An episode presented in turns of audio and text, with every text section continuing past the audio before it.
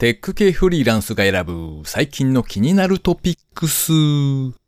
今回は135回目の配信となります。できるだけいろんなところを触りたくない今日この頃ですよね。もしかすると、マジックハンドを流行らせる良いチャンスなんではないでしょうか。マジックハンドでトイレのドアを開け、マジックハンドでエレベーターのボタンを押し、そしてマジックハンドで鼻をほじる。しかも指の先に電動ドリル機能をつけて高速回転とかどうでしょうね。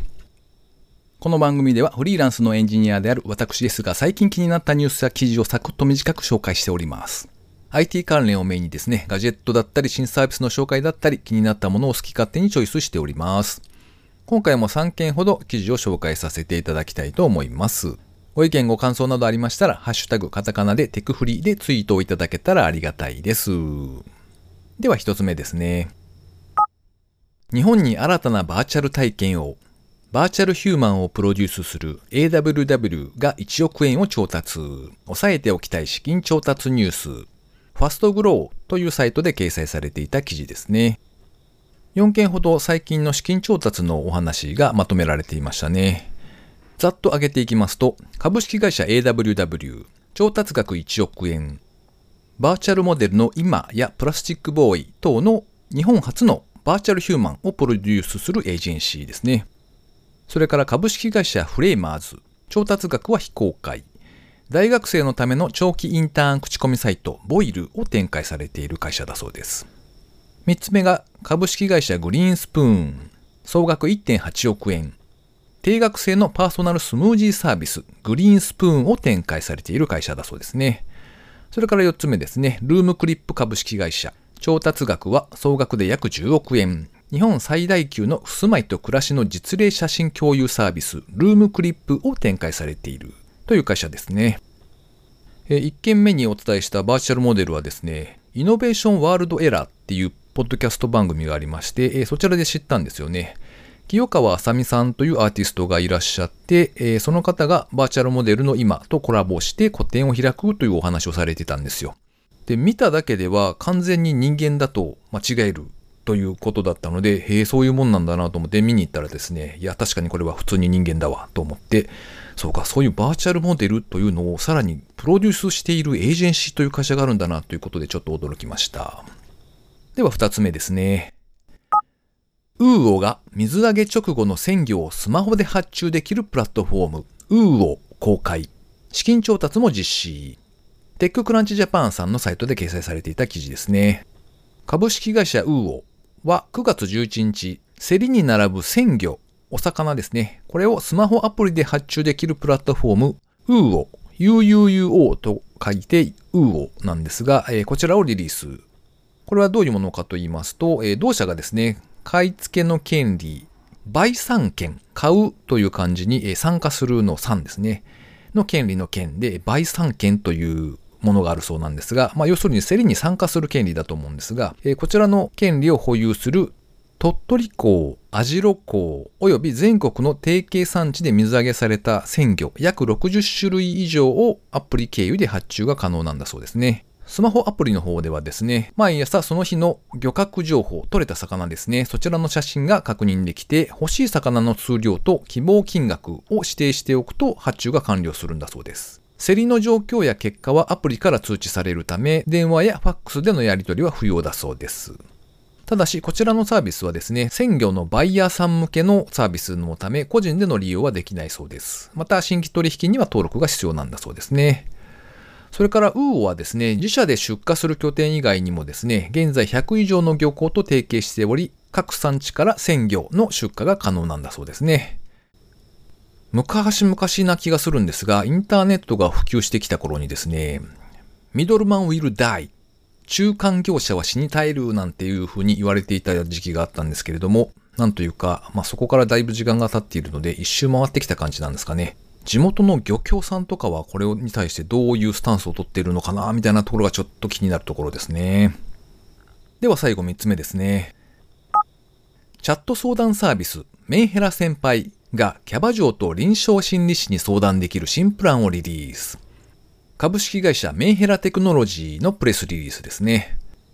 株式会社メンヘラテクノロジーが運営するチャット相談サービス、メンヘラ先輩は30分300円からの料金で、通過率が約20%の先行テストをクリアした聞き上手な女性ユーザーがチャット形式で話を聞いてくれるという相談サービスですね。今年に入ってからすでにこちらのサービスはリリースされているんですが、そこに新プランとしてですね、メンヘラ先輩 SP がリリースされたという案内ですね。メンヘラ先輩 SP では、キャバ嬢、それから臨床心理士、公認心理士の中から好きな先輩を選んでチャットで相談が可能なんだそうです。こちらの料金は30分1000円からという風になっているそうです。今回の記事紹介は以上となります。番組にいただいたコメントコーナーですね。今回は山間さんからですね。僕がフォローしたことが全て流されるわら。不思議な告知でしたね。というふうにコメントをいただきました。ありがとうございました。え、前回のですね、お知らせコーナーで、足利さんが執筆協力されたですね、HTML&CSS の基本がゼロから身につく Web デザイン見るだけノートという書籍の告知をしていただいたわけなんですが、えー、その中で あの、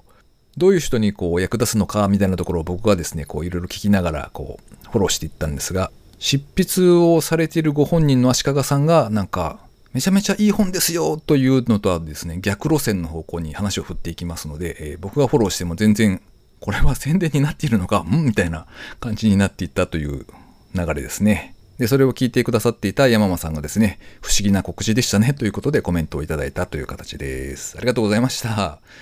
ちなみにですね、足利さんが配信をされていらっしゃる足利キャスト、えー、ここ最近の回で最後の方にですね、やはりこの本の紹介をされておりまして、えー、娘さんが声を出されているんですね。で、えー、足利さん、お父さんと、それから娘さんがですね、こう、最後の最後で、こう、ちょっと会話をしているんですが、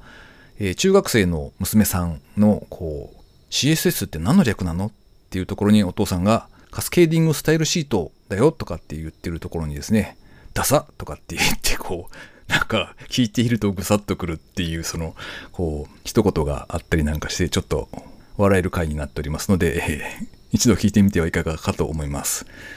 あの、あれですね、中学生ぐらいが一番容赦ないっていうふうに言うので、えー、今、こう、小さなお子さん、特に娘さんをですね、育てていらっしゃるお父さん方が、もしいらっしゃれば、楽しみにしておいていただけたらと思います。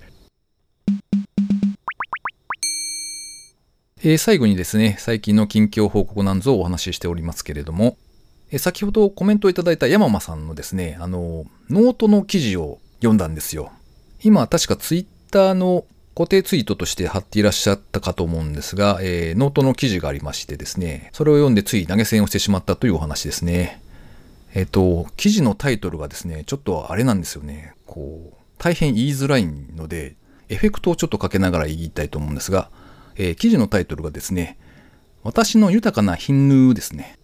ヒンヌーはあれですね、貧しいという漢字に、ヌーはあの、牛乳の乳ですね。というタイトルがついているんですが、えー、ご本人割と根が真面目な方でいらっしゃるんですね。多分。多分ですけど。で、えっ、ー、と、まあ、これまで社会人とはこうあるべきとかですね、まあ、妻とはこうあるべきではないかみたいな、そういうところからですね、ご自身がいかにこう抜け出してきたかみたいな、そんなお話が書かれている記事だったんですよ。で、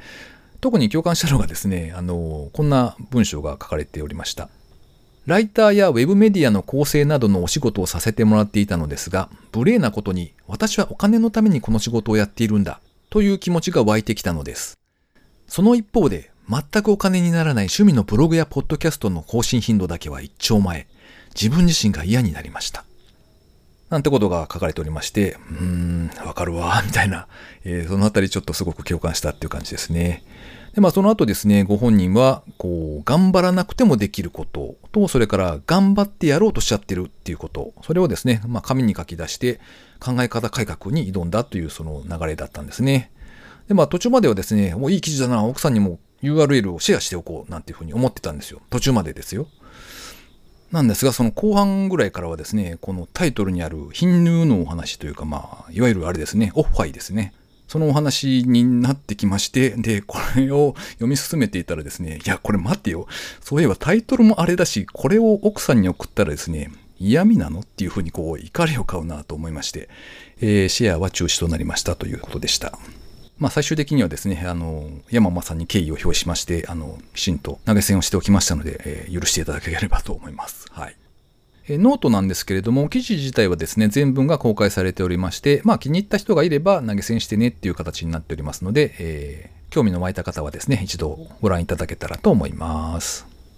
この番組へのご意見ご感想など絶賛募集中です。ツイッターにて、ハッシュタグ、カタカナでテクフリをつけてつぶやいていただくか、ショーノートのリンクからですね、投稿フォームにてメッセージをお送りいただけたらありがたいです。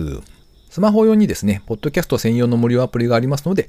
そちらで登録とか購読とかをですね、しておいていただくと、毎回自動的に配信されるようになって便利です。え Spotify、それから最近始まりました Amazon Music でお聴きの方はですね、ぜひフォローボタンっていうのをですね、ポチッと押しておいてやっていただけたらと思います。